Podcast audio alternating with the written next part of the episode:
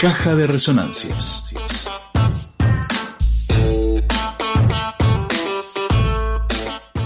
Estábamos con la Pachamama de Arbolito en un este programa que va a abordar eh, el extractivismo y sus consecuencias. Está bueno arrancar por ahí. Y ya recibimos, eh, está toda la gente, está toda la gente, pero le, habilitamos el estudio este por un tema de aforo y por el tema del protocolo que estamos siguiendo acá en la radio con el coronavirus. Claro, por supuesto. Eh, le abrimos el micrófono a Daniel Pena. Daniel, buenas tardes. Buenas tardes, muchas gracias por la invitación, la verdad. Un placer de nuevo por estos lares. Bienvenido, bienvenido a, Desordenando Mundos. Bueno, muchas gracias. Em, Daniel, vos sos sociólogo. ¿Cuánto hace? Eh, hace seis años ya. Seis añitos. ¿Quién lo diría, no? Porque, porque parece joven. Sí, sí, soy bastante joven, sí. Tengo 28 años en realidad. O sea, me recibí a los 22, así, en la carrera, corriendo. Es un, crimen. Corriendo, corriendo. No disfrutaste, no disfrutaste la carrera. La disfruté mucho, la disfruté tanto que la terminé muy rápido y, y, y bueno, acá estamos en el baile después. ¿Y, y cómo, cómo llegaste a trabajar sobre este tema? Que al principio uno dice, bueno, ¿qué tiene que ver la sociología con la celulosa? Con la celulosa, y bueno, en realidad yo estaba trabajando en la casa Bertolt Brecht y año a año podíamos ir cambiando el, el proyecto. Yo había entrado inicialmente por, por la temática de cárcel de menores, que había estado en otro momento trabajando también. Eh, y bueno, y en realidad a fin de año justo empezó todo el conflicto como un poco más fuerte con lo del tren en las fines de 2018 y ya venía bastante como leyendo y bastante interesado y como preocupado y con una como con un ahí ir rumiando algunas cuestiones más de, la ecología política digamos. Y y, ta, y ahí fue que presentamos la propuesta y la Fundación Rosa Luxemburgo dijo que sí.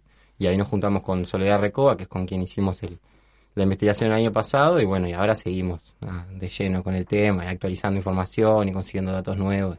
Un saludo para Sole que no pudo venir, sí. está, escuchando o va a escuchar en algún momento. Sí, sí, un saludo para Sole y para todo, una barra del de, el colectivo Resistencia que pidió, pidió saludo, pidió saludo especial, este, y sí, ahí, ahí estamos en eso, actualizando mucha información y nada, es un tema que, que, que nos moviliza, ¿no? Nos moviliza personalmente también, ¿no? Nos mueve la fibra de los conflictos digamos, la sociología más clásica no, no, no lo abordaba, pero de hecho hasta negaba el tema, ¿no? Pero Sí, para quienes estamos vinculados a la, a la Facultad de Ciencias Sociales siempre es como incluso para, para un ex decano como Diego Piñeiro, digamos que siempre ha estado preocupado trabajando por estos temas, es medio como remarla en dulce de leche, tratar de hacer hablar a la gente que estudia la sociedad de por qué estas cuestiones que pasan en el ambiente o que tienen algún efecto sobre el ambiente también deben ser abordadas socialmente, ¿no? Sí, sí, sí. La relación ahí entre los humanos y con lo no humano es, es bien potente y tiene una cuestión netamente política, ¿no? Relaciones de poder, de dominación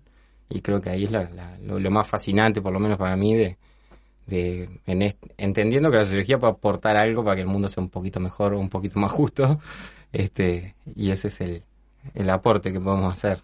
Bueno, entonces, eh, ustedes hicieron este, este informe que se conoció el año pasado, ¿no? Es un, un, estudio sobre los impactos sociales y culturales de las dos plantas de celulosa que están funcionando acá en, en Uruguay. Em, capaz que antes de, pasar a un análisis más detallado de cada una de, de, las plantas y las ciudades y los enclaves en los que están, ¿hay algunas conclusiones generales que ustedes tengan sobre los impactos sociales de estas dos plantas? Sí, en, el año pasado nos focalizamos mucho en, las plantas de celulosa en sí. Este año estamos como ampliando un poco más la mirada a, la forestación también, ¿no? Entendiendo que esto es una, una cadena, un encadenamiento que, que es todo un modelo, digamos, productivo y de una forma de, habitar el territorio o de deshabitar el territorio. Este, entonces, nada, algunas, algunas conclusiones o algunos debates que empezamos a dar tuvo que ver con, o tiene que ver principalmente con el empleo, con, con esta noción de sentido común de que, de que el modelo forestal celulósico genera muchos puestos de empleo. ¿No es así? Y bueno, eh, las estadísticas oficiales del Estado te dirían que no. Ah, eh, muestran que, en realidad... Pero hay que hacerlas hablar a las estadísticas. Hay que hacerlas hablar. Por sí solas no, no, dicen nada, o dicen lo contrario. Y lo que pasa es que eh, ahí donde empieza todo el, dilema, digamos, como más técnico-político, ¿no? Eh, los, los cientistas sociales, pero todos los científicos saben que la ciencia es netamente política, es como uno recorte la realidad para que diga lo que uno quiere decir. Entonces, eh, cuando nosotros empezamos a entrar en este tema, vimos que había como, y hay, una noción de sentido común de que genera mucho empleo, ¿no? Porque, bueno, el discurso del Estado, del, del, gobierno, bueno, trasciende el partido político porque hay un consenso eso entre el progresismo y, la derecha más tradicional, pero todos sostienen el mismo discurso que, las empresas. Y las empresas basan sus, sus, sus datos, digamos, su información en consultoras privadas que según ellos son independientes, pero son pagos por ellas mismas. Por lo tanto, hay un conflicto de interés. Es imposible decir que es independiente cuando uno está pagando, ¿no? Y bueno, y estas empresas generan sus propios cálculos de los puestos de trabajo. Entonces, eh, en el caso, por ejemplo, de CPA Ferrer, que es la consultora que, que mm, ha hecho los cálculos para, para la Sociedad de Productores Forestales, ellos dicen que hay 25.000 este, puestos de trabajo en este momento funcionando. eso es una investigación de 2016 que hasta hoy siguen usando, ¿no? Pero 25.000 puestos de trabajo en toda la cadena. toda la cadena. Forestal celulósica. sí, forestal. Eh, ahí se abre, ahí tiene como tres fases, digamos, tres partes. La parte forestal, que es todas las plantaciones, los viveros, la aplicación de aerotóxicos, eh, bueno, y la cosecha, ¿no? y también la parte de, transporte. Después estaría la, la industrial mecánica, que es aserradero, fabricación de muebles, todo eso. Sí y después la industrial química, que es básicamente celulosa, porque las industrias del papel están cerrando en Uruguay. Panapel cerró hace dos años y, y, Pamer está a punto de cerrar. O sea que, en definitiva, la industria química es básicamente UPM y Montes del Plata. Fanapel en Mercedes y Pamer, eh, Fanapel en Colonia y Pamer en Mercedes. En Mercedes. Con la casa y Mercedes. Ahí está. Eso también está bueno, ¿no? Como a medida que desarrollamos la industria de la celulosa, que en realidad la celulosa no sirve para nada, más que para producir papel en otro lugar donde se reciba la celulosa. Sí, en Uruguay este, no sirve Claro, los, los este, puestos industriales que generaban valor agregado a partir de la producción de papel están cerrando en el país, ¿no? O en crisis, por lo menos. Sí, de hecho, parte del discurso cuando vino Botnia era que eso iba a favorecer a, Fanapel, ¿no? Que supuestamente le iba a bajar el costo de la compra de la pasta de celulosa, eso no fue así. O sea, Fanapel cerró y se fundió y dejó a la gente sin, trabajo, ¿no? Básicamente. Pero, pero bueno, más allá de eso, estas empresas empiezan con sus manejos de información que se basan en los datos que le dan las propias empresas y después generan sus supuestos y sus cálculos. Entonces ahí empieza toda la discusión más técnica de que ellos hablan de trabajadores directos, indirectos e inducidos. Los directos serían los que directamente trabajan en la cadena, los indirectos son digamos, los, los proveedores de esa, de, esas, de esa cadena y los inducidos son los trabajos que se generan a partir del consumo de los trabajadores, o sea, a partir del gasto del salario. Los que le dan de comer a los trabajadores que reciben el sueldo de, ¿no? Claro, o sea, alimentos vos tenés tu sueldo por la universidad, lo que vos gastás de ese sueldo genera otros trabajos y ellos lo cuentan dentro de la cadena forestal. Entonces ahí empieza toda una discusión, porque el común de la gente no sabe lo que implica un trabajo inducido, no puede discutir a ese nivel técnico. Entonces ahí donde, bueno, entra nuestro rol de empezar a discutir eso. Y eso se puede discutir básicamente con datos que sí existen en el Estado, que estas empresas obvian y no quieren hablar, obviamente ocultan que esa información está, o no la ocultan, pero directamente no, la, no la toman, que es la evolución del empleo. Ellos hablan de 25.000 puestos de trabajo en ese momento, de los cuales 9.000 son inducidos, ¿no? O sea, Realmente 16.000 son, efectivamente ellos reconocen que existen. ¿Qué pasa? Cuando vamos a las estadísticas oficiales hay dos estadísticas. Una es el BPS, trabajadores registrados, formales, en blanco, digamos, y eh, la encuesta continua de hogares. La encuesta continua de hogares eh, encuesta personas de forma aleatoria, entonces nos permite de alguna manera tener representatividad a nivel país. Y tenemos el dato de formales e informales, por lo tanto ahí podemos saber cuánta gente en negro hay. Cuando vamos a esos datos vemos que en la encuesta continua de hogares, que estuve analizando los datos estos días, eh, al día de hoy hay eh, 19.800 trabajadores. O sea que ya tendríamos unos 6.000 menos de lo que dice la empresa. Pero no solo eso, sino que de esos 19.000, 7.500 son en negro. Bien. Principalmente en la silvicultura, o sea, en la parte de forestación, y en la industria mecánica. La industria química es realmente muy poca el trabajo en negro que hay. Y eso hay que reconocérselo a las empresas que, que es así. Eh, pero bueno, entonces, y cuando vemos la evolución, y esto es lo, más interesante, que, obviamente estas empresas no, no hablan, es que en los últimos 12, 13 años, el área forestal se ha casi que duplicado, pasó de 600.000 hectáreas, casi 700.000 hectáreas, a 1.200.000, y sin embargo los puestos de trabajo se mantienen estables o vienen disminuyendo.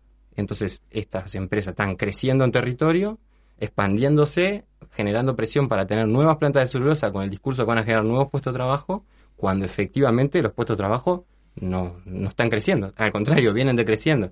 Y ahí empieza todo el análisis de por qué vienen decreciendo, que tiene que ver con la tecnificación. Claro, hay una mejora en la productividad, digamos, están produciendo más con mucho menos este, masa laboral. Sí, cuando esto comenzó, digamos, la acumulación originaria de que era Marx, eh, se, sobre todo la cosecha era en condiciones extremadamente precarias. ¿no? trabajo, trabajo, esclavo en algunos casos. Sí, sí, de, de, vivir en el medio del monte en una carpa de nylon y cortar a motosierra de alpargata, ¿no? una cosa así, y con una hiperexplotación de pequeños cuadrilleros que vivían en, en pequeñas localidades.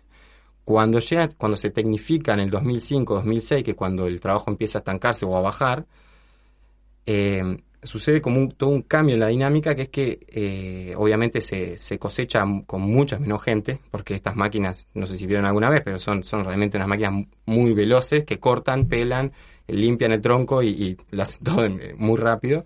Entonces con una persona cubre el trabajo de muchas de las que estaban antes. Eh, y lo mismo también, no solo la cosecha, sino que la plantación también se fue tecnificando. Este, antes iba plantín por plantín con la mano y bueno, ahora hay máquinas que lo van haciendo relativamente automático, entonces van sacando mucho puesto de trabajo y por lo tanto acumulando más ganancias, ¿no? Que eso es otra parte de la que analizamos también. Eh, y bueno, y cambia la dinámica también porque estas máquinas son muy caras. Entonces, quienes pueden comprar esas máquinas son mega empresas. Justo, no por casualidad, empiezan a crecer las empresas de servicios forestales que son las mismas que construyen las plantas y construyen los las rutas que rompen los camiones para las plantas. Ciemsa, Teima, este, y algunas otras empresas vinculadas a la construcción. Que muchas también son transnacionales. Que son, transnacionales, que están en alianza con estas empresas. Entonces, cambia la lógica y lo que antes eran trabajadores con poca formación de pequeñas localidades que estaban habitando territorios, pasan a ser trabajadores eh, que tienen que cambiar de, de frente de cosecha continuamente y bueno, el otro día estábamos en una entrevista con una referente de INEFOP y nos decía, bueno, que ellos están capacitando, hicieron cuatro cursos pagos por el Estado. Obviamente las empresas no pagan los cursos de INEFOP, pero después sí lo usan como parte del discurso. Y decía, bueno, es un perfil muy específico. En general no son mujeres eh, y son jóvenes, pero no, no es la primera experiencia laboral lo que nos están pidiendo estas empresas. Entonces, el Estado les está haciendo, digamos, la selección del perfil, les está capacitando a la gente y se les está entregando, digamos, bandeja, ellos con el convenio de de una pasantía, pero además con una lógica de desarmar los territorios, ¿no? Ese es el quizá el, punto como más complejo y en esto ahí sí la sociología de lleno, que no es solo los puestos de trabajo lo que se está perdiendo, sino que es la gente viviendo en un territorio. Y eso no es solo, eh, ah, trabajan, eh, trabajan en otro lugar y se fueron a la ciudad, no importa. No, es que esa gente que tenía su medio de existencia ahí, que estaba vinculada a cierto arroyo, a cierta producción, a ciertos vecinos, a una trama de cuidados entre mujeres, a, bueno, todo un, un, eso, como una trama comunitaria y cultural, desaparece. Hay, hay una, un concepto que acuña en los movimientos de, del sur de Brasil, donde hay un fenómeno muy similar a la expansión de la forestación acá, y que fue retomado en, alguna publicación de la Casa de Bertolt Brecht hace algunos años, que es la idea del desierto verde. ¿no? O sea, hay una sustitución de la gente y de territorios habitados, ¿no? Y este, en, los cuales las personas viven, producen, lo transforman, pero digamos de una manera este, amigable a esta este, invasión de una sola especie que además es la que domina y este, homogeniza los, los territorios. Sí, tal cual. De hecho, no solo que, digamos, va sustituyendo otros modos de producción, que esto ahí el discurso del gobierno y de, la, y de las empresas es terrible porque están diciendo que, que es diversificación productiva y que de alguna manera complementa a los productores, ¿no? O sea, ¿qué productor pequeño, mediano puede poner en su propio predio este, eh, si tiene ganadería o si tiene, eh, bueno, distintos modelos de agricultura, eh, puede derivar o, sustituir eso, ese campo por forestación, que obviamente estas empresas pagan muy bien, ¿no? Vamos a decirlo, pagan muy bien, están pagando cerca de 200 dólares la hectárea por año y te pagan a 10 años por adelantado, ¿no? Entonces, pagan fuerte porque tienen esa capacidad de pago también. Pero mm, no solo que, que de alguna manera desplaza lo que los lugares donde se implanta, sino que fragiliza los sistemas que están en el entorno. Y en esto Pierre Gautreau, que es un francés geógrafo que estuvo hace unos años acá, hizo un libro muy interesante. Es franco-uruguayo ya. Está ya es franco-uruguayo, ¿no? Sí, sí. Me, confesó que tiene un terrenito en Bajas Blancas, me, ganó el corazón y éramos vecinos, no, tremendo. Este, y, y él lo analiza como bien, bien al detalle en esta cuestión de que la forestación no solo eso, no solo va desplazando gente, sino que fragiliza o, vulnerabiliza, digamos, los otros sistemas de producción, porque sube el costo de la renta, o sea, muchos ganaderos necesitan renta para eh, ir alternando las pasturas de, su, de su ganado. Y en la medida que va subiendo la renta no lo pueden pagar. Y no solo eso, sino que además aparecen eh, muchos más jabalí que antes, entonces ven amenazada su producción. Bueno, también eh, es, sabido, y esto ya está recontraestudiado, que, que baja el, eh, digamos, la, capacidad hídrica de, las cuencas, acidifica el suelo. Bueno, eso es un problema a largo plazo del que tampoco se habla, que ya después de los 3, 4 ciclos forestales no sabemos cómo pasar, después de los 3, 4, o sea, de 30, 40 años. Entonces, este, nada, es, eh, es un poco como, podríamos decir, es un mito decir que esto es diversificación productiva, así como si nada, y que está ocupando terreno donde no pasaba nada, que es un poco el discurso. Tenemos cuatro millones de, de tierras prioritarias y vamos usando un millón.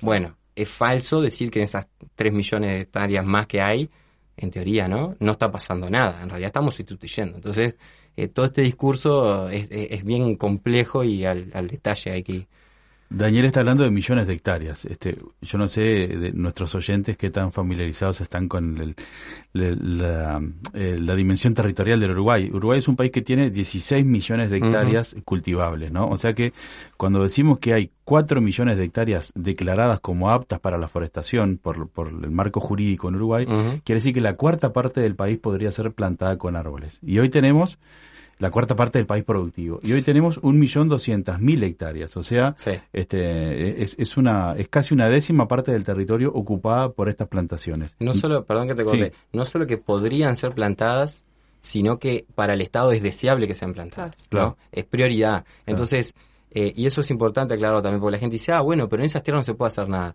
eso también es falso. O sea, hay muchos agrónomos diciendo todo lo que se podría hacer en esas mismas tierras que no sea forestación de monocultivo de eucaliptos. Podrían haber, no sé, foresta eh, otro tipo de forestaciones, frutales. Bueno, ahí habría que hablar con agrónomos que lo tienen más claro. Pero, pero es falso decir que eh, esas tierras solo se puede hacer eso y que además está prohibido eh, plantar por fuera. Eso no es así. No está prohibido plantar por fuera las tierras prioritarias. De hecho, un cuarto o sea, el 23% de la forestación actual está por fuera de las tierras prioritarias. Entonces hablar de 4 millones es como, como hablar de un número vacío, porque en realidad se puede plantar más allá de los 4 millones. Está permitido. Y de hecho es lo que puede llegar a suceder si seguimos este, teniendo plantas de celulosa en, en, Uruguay, ¿no? Sí. Em, y uno, y otro, otro dato importante con esto de los millones, ¿no? Es que de, del millón doscientas mil hectáreas plantadas hoy, una cuarta parte, casi 300.000 hectáreas, son de una sola empresa, que es UPM. Sí. Y otro tanto es del el consorcio que tiene la planta en, en Conchillas, de Montes del sí, Plata. De Montes del Plata. Sí, que en realidad es Arauco y, y Estoraenso. Entonces, en realidad estamos hablando de este, grupos de, de, de, presión que el Uruguay nunca antes había experimentado, dice Diego Piñeiro, que, del que hablábamos antes, desde quizás desde la salida de la época colonial, ¿no? O sea, este, este, grupos económicos que son propietarios de expansiones de tierra y que tienen una capacidad de presión sobre el Estado y sobre otros actores realmente este, complicada. Sí, los principales latifundistas, para decirlo en términos ¿no? de, los 70. sí. antes de ir a una, a una canción que tenemos por ahí preparada, un asterisco nomás para otra charla de otro día. Eh, Daniel eh, mencionaba por ahí al pasar que el estudio em, de la, empresa privada que dice que la forestación genera 25.000 empleos es de una consultora que es CPA Ferrer, ¿no? Que parece ser una cosa de decir, bueno, un estudio que se encarga, bueno, CPA Ferrer, particularmente entre el año 2010 y el 2015, hizo un estudio sobre cuál era la mejor institucionalidad ambiental en el Uruguay. O sea, el diseño que tenemos hoy en día del organismo de control de los efectos ambientales de estas empresas fue hecho por una consultora que es, clienta de estas empresas, ¿no? Entonces, ahí es cuando uno empieza como a preocuparse. Y es la misma que defendió a Aratirí contra el Estado, claro, Además, o sea, juegan todas las canchas, podríamos decir. Sí, sí. Un, un, dato que quería tirar antes de, antes de pasar al otro es, eh, tiene que ver con, con que este modelo de producción es de los más desiguales del agro. Esto estuvimos conversándolo con, con compañeros de Comuna Canaria y ahí agradezco pila, de Cooperativa Comuna, perdón, Comuna que me salió el chip, de Cooperativa Comuna. Está en campaña. Está en campaña, no, no, lejos de la campaña, lejos, lejos, Comuna es una cooperativa de economistas. De economistas. Jóvenes y bueno, y, no tanto. Y muy polenta además, y muy, muy buena onda. Y le mando saludos a Martín que seguramente me dijo que, quería escuchar. Y estuvimos conversando esto de, la apropiación del valor agregado, ¿no? También el famoso análisis de, Marx de la apropiación del, de la plusvalía. Sesentista y, y, con un este marco teórico del muy siglo XIX. Muy marxista. No, pero en esto de realmente de la ecología política, de la, de la desigualdad en la apropiación de la riqueza, estas empresas están ganando, UPM en el 2018 ganó 388 millones de dólares limpios, o sea, más de un millón por día, ¿no? Y Montes del Plata 270. De esa, de, la gana, del valor agregado total que estas empresas declaran, en el caso de Montes del Plata, que, hay un informe bien claro que lo hace Deloitte, otra consultora muy mm. grande, la masa salarial solo se apropia del 14%. Bien, cuando en el, en, en el resto de la, de la, de la agricultura y la ganadería está en el torno del 25% y a nivel general, digamos, promedial del país está en el 40%.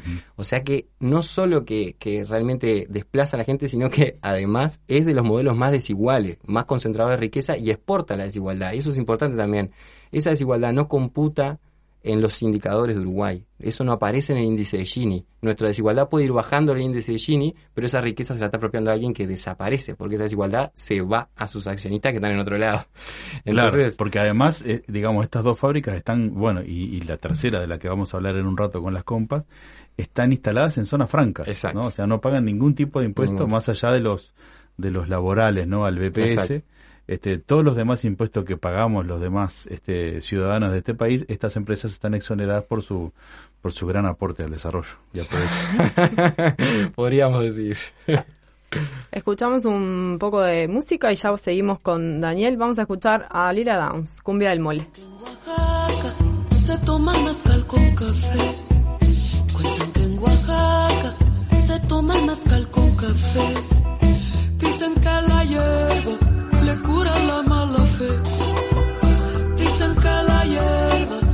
Cura la mala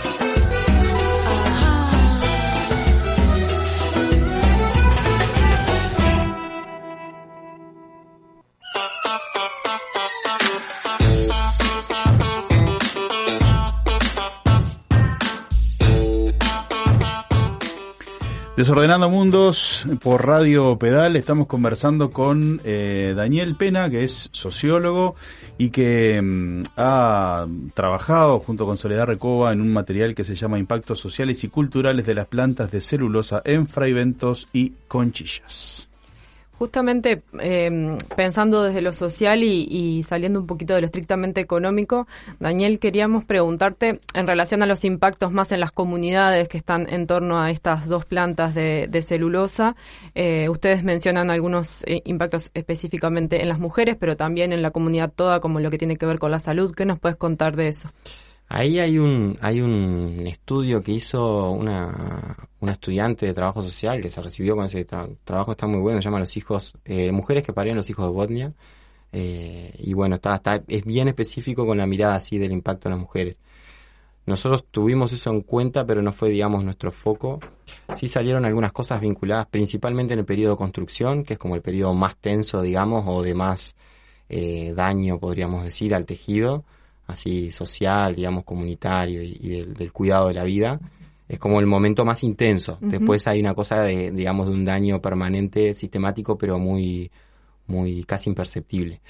Em, y bueno, y ahí está evidentemente toda la, intensificación del, de las redes de trata y de prostitución formal y, no, y, e informal es, es bastante complejo. Ahí obviamente que, que, las mujeres llevan el peso más, más, más duro. Eh, y digo intensificación porque son redes que ya estaban, ¿no? Y eso vale aclararlo, no es una cosa que llega con los 4.000 o 3.500 obreros que van. Son redes que ya estaban funcionando, que se intensifican y, que, y que, bueno, que, están vinculadas también a otros sistemas productivos, no solo al forestal.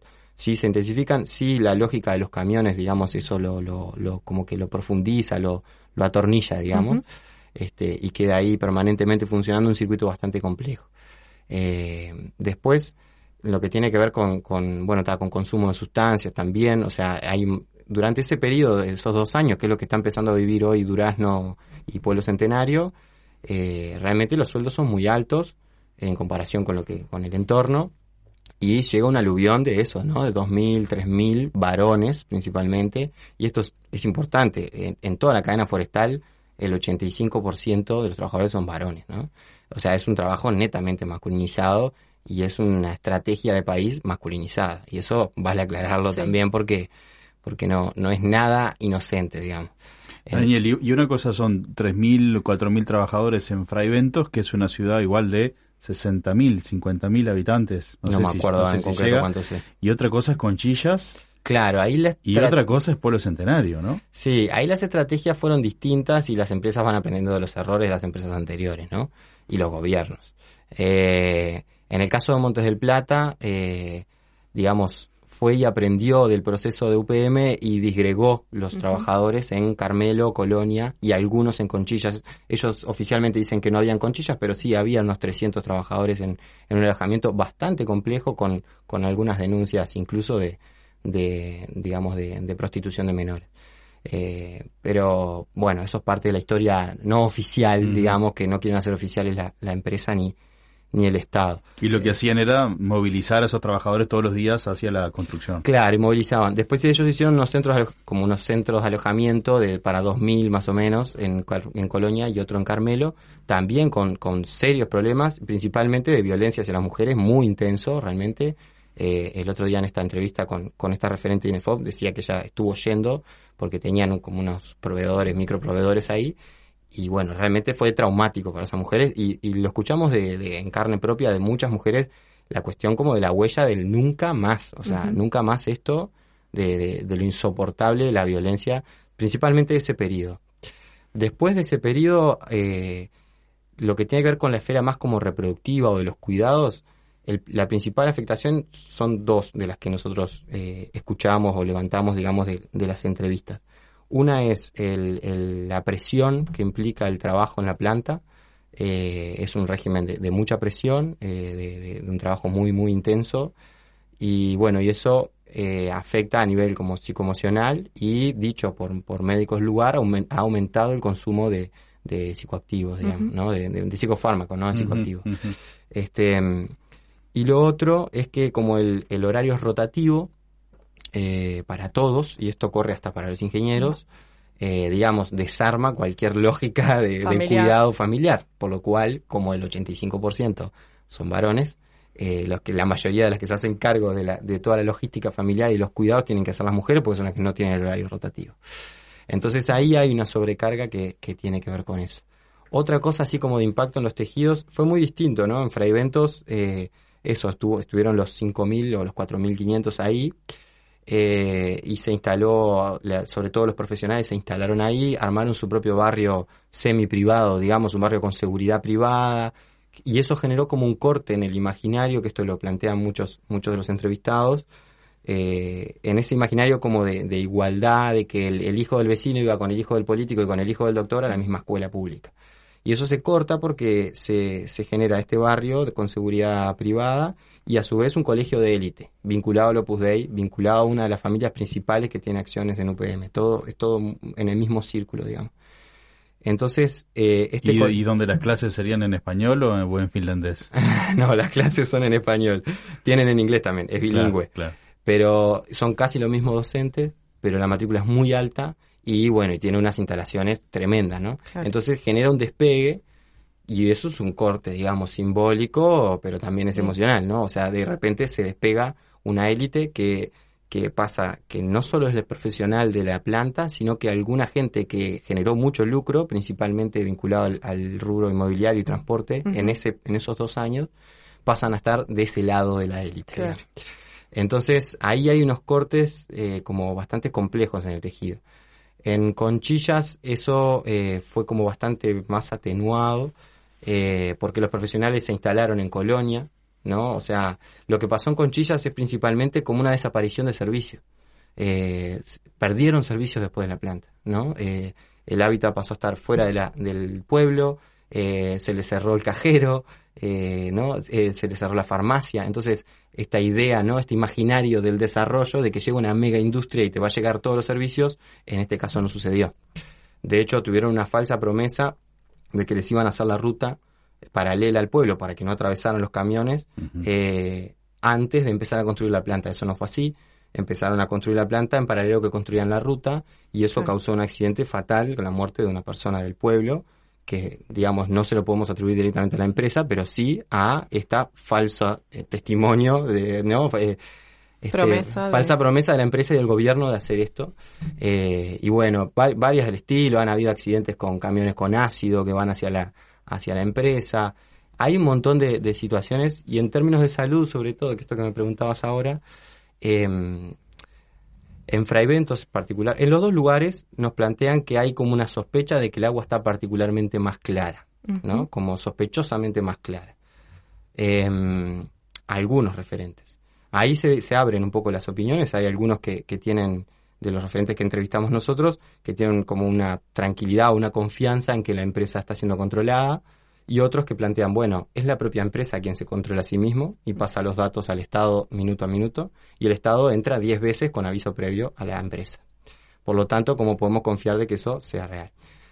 Especialmente en Fraiventos hay denuncias del lado de la CARU, que es la, la Comisión Administradora de Río Uruguay, hay denuncias de que se han encontrado ductos clandestinos de UPM, bueno, hay, hay, eso es un poco más tenso todavía. Em, pero bueno, ahí se abren un poco las opiniones en esto del control o no. En concreto sabemos que, que, por ejemplo, comparando los parámetros habilitados en Uruguay y en Finlandia, eh, bueno, en Uruguay son cerca de 10 veces más eh, permisivos en fósforo, por ejemplo, que lo estuve conversando con una ingeniera química hace unos días. Eh, bueno, en Finlandia está en 0,3 miligramos por litro, lo habilitado en la mayoría de, los, de, los, de las cuencas, y en Uruguay, como un gran avance, se pasó de, de, de 4 miligramos por litro a 2 para UPM2, ¿no? Entonces estamos hablando ca- casi 10 veces, ¿no? 8 Sí. veces. Este, No en vano, UPM acaba de cerrar una de sus plantas de producción de celulosa en Finlandia, ¿no? Que tenía ganancias, además, Claro. no la cerró porque le daba pérdida, sino porque no le daba tanto ganancia como otras, eso, eso no es menor. No solo eso, sino que, por ejemplo, los agrotóxicos que utilizan en la forestal también, o sea, hace poquito salió un informe de Rapal que de 81, eh, digamos, agrotóxicos, productos químicos de, de alta peligrosidad que se utilizan en Uruguay, 42 están prohibidos en Europa. Estas empresas usan parte de esos, glifosato usan, fipronil usan, eh, y bueno, unos cuantos más que ahora no me acuerdo el, el- el nombre técnico, pero varios de esos están prohibidos en Europa y acá están habilitados. Entonces, ellos tienen un discurso de estar certificados por estas certificadoras internacionales, la FCC, no sé qué, que esas certificadoras se basan en la normativa nacional. Pero si la normativa nacional es permisiva, Claro. listo, ellos cumplen.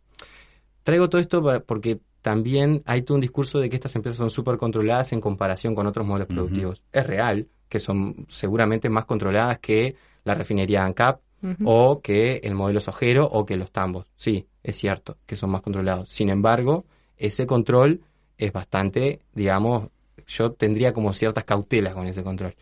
Y eh, reafirmando esto, en nuestro expresidente, Tabaré Vázquez, salió hace, creo que el año pasado o, o el anterior, a decir que no habían nacido niños con dos cabezas. No sé si se acuerdan, que dijo eso cuando alguna Sí, sí. gente se oponía a la Lo planta. dijo en, en un consejo de ministros abierto que se hizo en Paso de los Toros, Exacto. este, donde, donde terminó por confirmar que este, el emprendimiento, no sé si fue en Paso de los Toros o si fue en Pueblo Centenario propiamente. Sí, sí, fue ahí, Creo que fue directamente en Pueblo Centenario y fue el Consejo de Ministros que confirmó la construcción de la segunda planta de, de, de UPM cuando este uno de los vecinos en, en, en particular le, le hizo un cuestionamiento, un vecino que se identificó como militante histórico del Frente Amplio, que había recibido a Sereñi en su casa cuando lo habían lo habían este, perseguido, ¿no?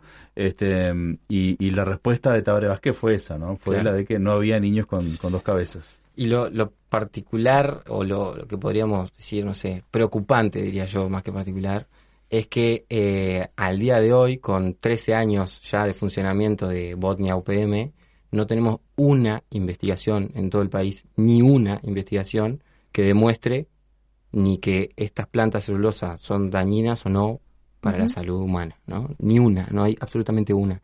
Solo hubo un intento entre la UDELAR y, y el Ministerio de Salud Pública que quedó encajonado, que, que medía el- la afectación en, en respiración en niños y comparaba fragmentos con Roche y quedó encajonada misteriosamente y nadie nos supo decir por qué. Entonces, es preocupante que un expresidente, en ese momento presidente, salga a decir, y más un doctor, salga a decir que, eh, bueno, está demostrado que no pasa nada con estas este, plantas de celulosa, que son inocuas para la salud, cuando todos sabemos que efectivamente algún daño producen, y habrá que ver cuánto y cómo y por qué, eh, sin tener ni una investigación científica que, que avale lo que está diciendo, ¿no? Es, es realmente preocupante. Entonces, bueno, ahí otros problemas que nos encontramos en términos de salud es que muchos vecinos en, en fragmentos están hablando de que vienen viendo que aumentan los casos de cáncer eh, y algunos problemas vinculados como, como alergias en la piel y algunos problemas respiratorios. Sin embargo, el, digamos, el director departamental de salud, muy, muy amable en su entrevista y la verdad que, que muy, muy consciente de la situación, no tiene acceso a esos datos desagregados por departamento. O sea, no tiene acceso a saber cuántos son los casos de cáncer que se producen en Río Negro. Entonces, también es preocupante. O sea, realmente hay un no interés de generar esos datos, porque esos datos existen. Es Claro. tan fácil como desagregarlos. A ver, yo soy sociólogo, sé que es simplemente partir una tabla, no tiene mucho misterio, y hacer un rastreo de los casos. Entonces, hay una intencionalidad de no generar esa información, porque justamente se sabe que podría ser una información alarmante. La información que sí podemos generar nosotros, que es esta del empleo, porque son datos públicos, bueno, genial, la generamos y la empezamos a mover. Ahora, cuando entramos en el tema de salud, es como el nudo que hace visible el problema ambiental, porque es como la conexión entre lo humano y lo no humano, ¿no? O sea, si el agua está contaminada y lo que estoy consumiendo me está afectando a mí, entonces pasa a ser un problema porque ahora es un problema humano. Mientras se morían los peces no pasa nada, pero cuando nos empezamos a morir nosotros, sí. Entonces ahí evidentemente está habiendo una intencionalidad de no generar esa información, porque no, es, es muy extraño, en 13 años que nadie lo esté investigando. Lo mismo que no, que no se liberen las tecnologías para analizar glifosato en sangre en Uruguay. Otra de las cosas que no suceden, existe, el aparato existe y no, y no se está haciendo eh, prestado, digamos, para, para que el uso sea ese. Entonces, hay una cierta intencionalidad que a mi entender es sumamente preocupante, ni que hablar en este momento, pandemia, donde la salud se supone que es lo primero, bueno, ni hablar. Pero evidentemente ahí, entonces, es complejo hablar de afectación de salud sin tener datos, eh, digamos, más allá de la percepción. La percepción es básicamente esa, que hay, hay como una sospecha de que algo está pasando, pero no se sabe. Lo mismo pasa en la forestación. Hay una sospecha, el otro día estuvimos haciendo entrevistas en Guichón, hay una sospecha de que los, los viveros están generando casos de cáncer a temprana edad. Dos muertos, dos mujeres muertas con cuarenta y poco años. Sin embargo, no, no lo han podido demostrar científicamente porque la velar no se hace presente o cuando se hace presente la gente que debería ir a, a, bueno, como digamos, a dar testimonio no va, ahí ya entran otras complejidades. También hubo, bueno, eh, embarazos, eh, pérdida de embarazos casi terminales, eso es bastante conocido en el caso de Guichón, eh, 23 mujeres en un mismo año. Ahí no solo vinculada a la deforestación, también tiene que ver con la soja, o sea, Con las fumigaciones en claro, general. la fumigación en general. Pero, pero hay como una práctica sistemática de no generar esa información. Y en eso, desde el lado del arte, tenemos una responsabilidad tremenda, porque realmente algo está pasando que no estamos poniendo el foco ahí o que no estamos pudiendo conseguir recursos para poner el foco ahí. Eso es preocupante, realmente. Sí, en, eh, digamos, todo lo que es información vinculada a temas de salud en Uruguay es, es realmente un atraso este, que hay que ver hasta dónde es algo premeditado ¿no? y, y conspirativo o hasta dónde forma parte de la, de la propia desformación, digamos, Sí, del claro. personal médico este, y, de, y de la principal institución de referencia ahí que debiera ser el, el, el Ministerio de Salud Pública, ¿no? Pero sin duda que hay, hay mucho trabajo por, por hacer. Daniel, ustedes también hay algunos elementos ahí más allá de- del, del, del corte económico, yendo quizás más al impacto cultural, que ustedes refieren mucho del colonialismo, ¿no? Es decir, bueno, cómo estos dos enclaves productivos tienen reminiscencias, y no solo reminiscencias, sino que plantean elementos materiales concretos que este, son de una lógica, de una práctica colonial, neocolonial. Sí, ahí es como casi, te diría, gracioso, por no decir bizarro, eh, digamos que los enclaves donde están, eh, históricamente, digamos, bueno, Fragmento es sabido por el frigorífico anglo, pero la mayoría de la gente no conoce la historia de Conchillas, que, bueno, surge como un pueblo eh, al costado de una cantera, de unos walker, también ingleses, no por casualidad, que lo que se dedicaban era sacar piedra y arena para eh, construir el puerto de Buenos Aires, ¿no? Ya un extractivismo de los años, no sé, del 1800 y, y largo. Y tuvo un desarrollo bien interesante, tuvieron una pandemia, eh, bueno, una pandemia, una epidemia ahí, en ese lugar, entonces desarrollaron el sistema de saneamiento, es muy, muy bello pueblo además para ir. Y hay, hay casillas similares a las que uno puede ver en el barrio de La Boca de Buenos Aires, ¿no? Esas casillas de metal que son... Sí, hay, Este- hay, hay este, toda una construcción inglesa como muy, muy interesante, así de piedra. Bueno, de hecho, parte de lo que interrumpió en la planta fue un proceso de, de turismo vinculado a lo patrimonial, que de alguna manera la planta, lo la empresa lo capturó, eh, en- ¿no? Le empezó a financiar cosas, a tomar a los referentes como referentes de la propia empresa. Bueno, hubo toda una lógica ahí bastante compleja. Eh, pero es como interesante esta revivir esta idea de que El Salvador viene de afuera. Y Claro. esto dicho por los propios entrevistados. O sea, no sé, Claro. yo te lo puedo decir como un análisis de acá de escritorio, pero dicho directamente por la gente, sobre todo los referentes más vinculados a lo cultural o a lo turístico, decían, bueno, esto fue realmente revivir a los ingleses. ¿No? En el caso de Fragmentos venían de una historia más de fraudes, ¿no? O sea, de, de un fraude donde, un- donde unos argentinos se hicieron pasar por musulmanes que iban a revivir En plena el- dictadura, ¿no? Sí, sí, ahí va, en plena dictadura iban a revivir el, el frigorífico, una cosa surrealista. Eh, bueno, esto de alguna manera revive ese fantasma o esa fantasía del, del frigorífico anglo de 10.000 puestos de trabajo, cuando la planta solo da trabajo para, para sí, 480 personas. Eh, y en el caso de Monte del Plata lo mismo, revive esta fantasía de, de los ingleses que nos vienen a salvar. Este, y, y es toda una lógica, digamos, que también tiene que ver con, con, una política centralizada. O sea, es vaciar el territorio para después hacer aparecer la inversión extranjera directa como la salvación, ¿no? Y eh, desconocer los procesos que se venían dando. En el caso de Conchilla se venía dando un proceso bien interesante en relación al turismo, con unos pequeños fondos que había conseguido de la Intendencia y un colectivo que se estaba armando. Eso es desconocido, barrido, y cae la empresa porque tiene que caer ahí y listo. Entonces, esta cuestión del, del, de, de reforzar el lugar de dependencia y de la salvación que viene de afuera y la gran tecnología y las supuestas mejores tecnologías disponibles, ¿no? Todo, todo este discurso que se refuerza con el imaginario de la Europa siempre más seria, siempre más prolija, siempre, ¿no? Como esta eh, es, es realmente, y que además es un imaginario, porque en Claro. concreto, cuando vemos le- el manejo que estas empresas hacen de la información o de situaciones conflictivas, es realmente, en algunos casos, bastante perverso.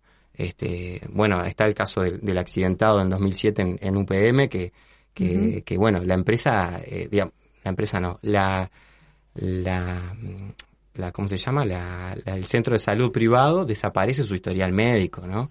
Y estuvieron años en, en juicio hasta que al- finalmente la empresa negada a declarar eh, y, a, y a asumir la responsabilidad sobre el accidente y al final la jueza termina diciendo que sí, el accidente era con, con, con un ácido por, Sí. por un problema y que pero que eximía a la empresa de responsabilidad porque había sido un accidente. Claro. ¿no? Entonces, realmente yo cuando escucho a la gente decir, bueno, los finlandeses son serios, ¿no?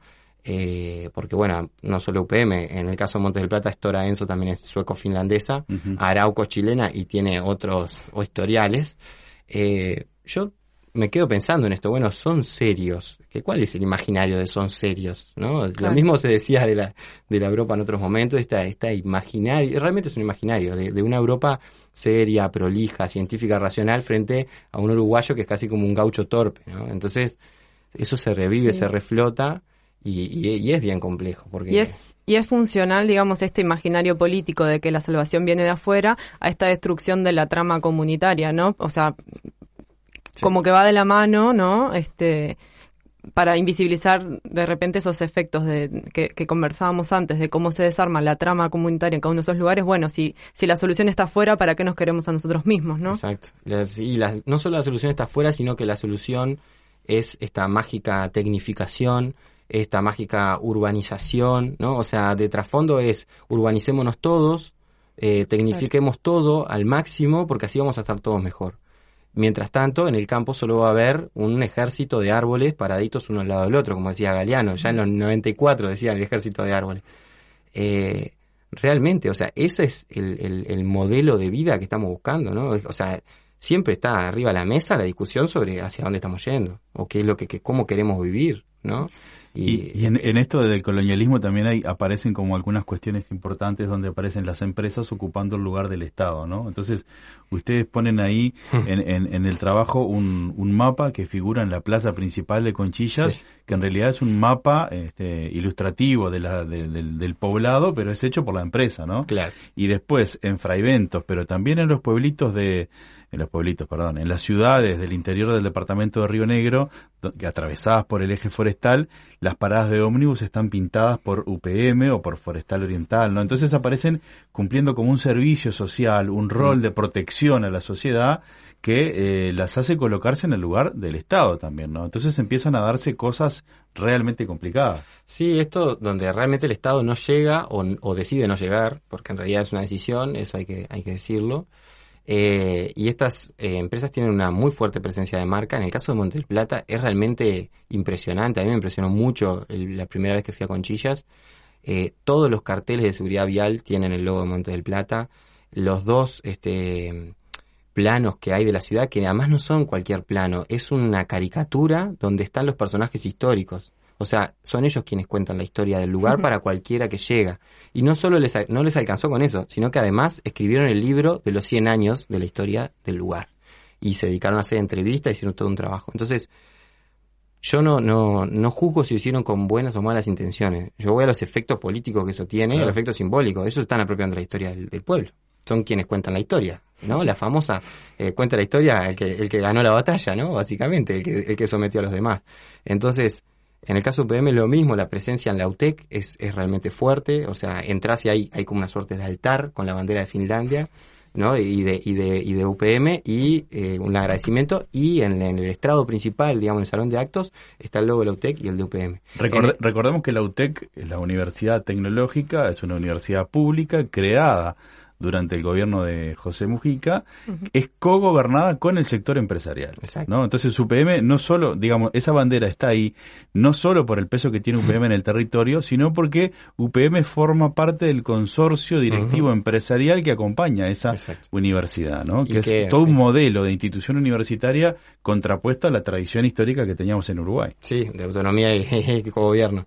Y además que fue parte de una negociación que hizo Mujica en ese momento, o, el gobierno de Mujica, no sé si fue él directamente. Em, probablemente. Probablemente, sí. Eh, de, bueno, UPM le pedía aumentar sus su niveles de producción, o sea, generar más ganancia. Y Mujica a cambio le pide 4 millones de dólares de los 6 que salía a hacer la UTEC. O sea, hay una, una tranza directa, ¿no? que por lo que decías, Daniel, son 4 días de ganancia. 4 días de ganancia. No, pensemos en esto. La, yo me río mucho con un amigo que me, que me dio una mano a analizar todos estos datos, los balances, un, contador. Em, dice, la campaña del Frente Amplio salió 15 millones de dólares. La empresa tiene 5 años para ahorrar 15 días y pagar la campaña. Imagínate el peso que puede tener una empresa así, ¿no? Es realmente fuerte. Pero volviendo a esto, esa, esa la dejo ahí porque realmente siempre nos reímos y bueno, no estamos la cerveza y muy bueno, la vida misma, ¿no? Pero, Pero eh, parte del discurso de este colonial, no solo de apropiarse la historia, sino que tiene un discurso de un discurso verde, ¿no? Un discurso de Claro. sustentabilidad. Claro.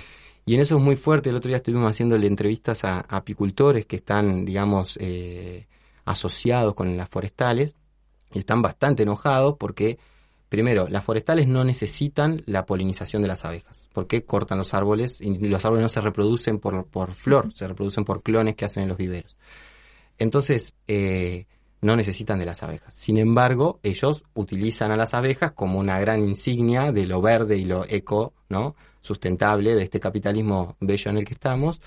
Eh, pero no solo eso, sino que a diferencia de otros productores que les pagan a los apicultores para que les polinicen los campos, los apicultores tienen que pagar para tener las colmenas. Les cobran 3 dólares o 3 dólares 50 por colmena por año, que es casi, en algunos casos, el 10% de lo que pueden llegar a ganar en un año por colmena. Claro. ¿no? Entonces, eh, el discurso verde es realmente muy fuerte. O sea, ellos están apropiando la producción de otros para usarlo como, como estandarte y es, es realmente notable. Tienen los, frascos, vas a la empresa y te convidan con la miel. Y esta cuestión de las áreas protegidas, tienen sus propias áreas protegidas, tienen su, bueno, su propio, en el caso de Monteplata tiene su bioparque, donde el Estado le deriva animales confiscados para que ellos los reproduzcan y los liberen. Es realmente muy fuerte el rol que está cumpliendo esa empresa eh, cuando lo pensamos en, en la globalidad que tiene y que, bueno, el control, o sea, el, el poder que tiene en términos de, de controlar y decidir sobre nuestro territorio es, es cada vez más fuerte y más áreas y por lo menos a mi criterio es bastante preocupante porque da, da mucho que pensar ahí en todo eso. Son como pequeños estados paralelos, ¿no? Es Sí. impresionante. Sí, sí, Bueno, nos hemos quedado sin tiempo. Re interesante la investigación y re preocupante el panorama a la vez, ¿no? Perdón con el apocalipsis acá. No, no, ya estamos viviéndolo más allá de ustedes, pero nada, la verdad es que es súper interesante porque mm, a veces desde Montevideo también eh, nos parecen un poco lejanas estas cosas o tenemos como los grandes titulares, pero no estas cosas más cotidianas de, bueno, llegás a tal lugar y está el logo de la empresa y eso, todo esto va construyendo, ¿no? Como este símbolo esta cuestión simbólica en torno a, a Sí. este modelo que es muy importante también. Daniel, muchas gracias. Un placer, muchísimas Eh, gracias. Vamos a escuchar un poco más de, de música y ya venimos con Carolina Conce y Sofía Banoli. Qué bello es vivir. A mí me gusta cada cosa que la vida nos ofrece. El placer me reconforta, el dolor me fortalece. Disfruto cada segundo y cada segundo que viene. Cuando pienso que disfruto, más disfruto es lo que tiene y no me gusta recrearme disfrutando de cualquier soplo de aire. Y cómo me alegro de encontrarme tan alegre, tan feliz, tan despreciable. Qué bello es vivir. Cuando me asomo a la ventana y veo el mundo por la mañana, a mí es que se me alegra el alma y tengo que sacar el cava para brindar por esta vida que está tan bien fabricada y saco también el confeti y voy cantando por mi casa. No me gusta recrearme disfrutando de cualquier soplo de aire. Y cómo me alegro de encontrarme tan alegre, tan feliz, tan despreciable.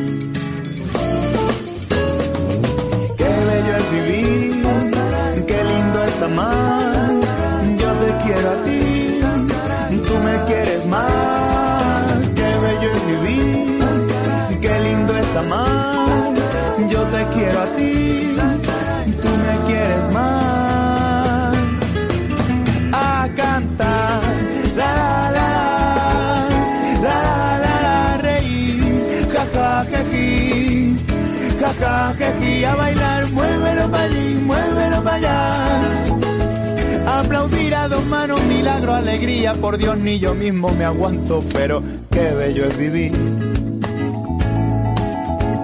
Aunque esta vida me maltrate de la forma más espeluznante, yo saldré cada día a la calle con mi sonrisa más grande y aunque nadie me soporte esta felicidad absurda y me echen de los bares y hasta mis padres me huyan, enfermedad mental que todavía no se ha diagnosticado. Y no es el efecto de alguna cosita que yo sin querer me haya fumado.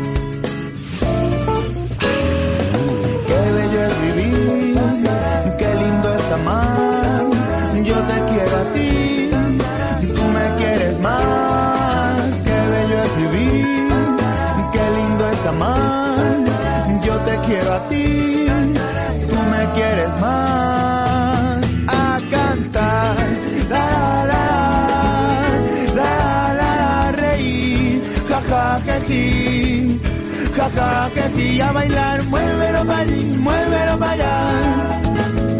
Aplaudir a dos manos, milagro, alegría, por Dios ni yo mismo me aguanto. La la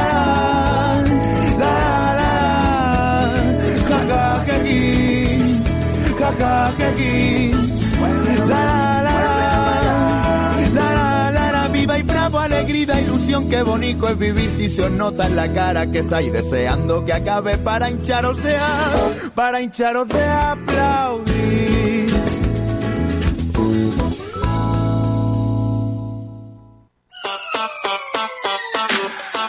Desordenando mundos. Desordenando mundos. Desordenando mundos. Desordenando mundos. El programa de radio de sur.uy.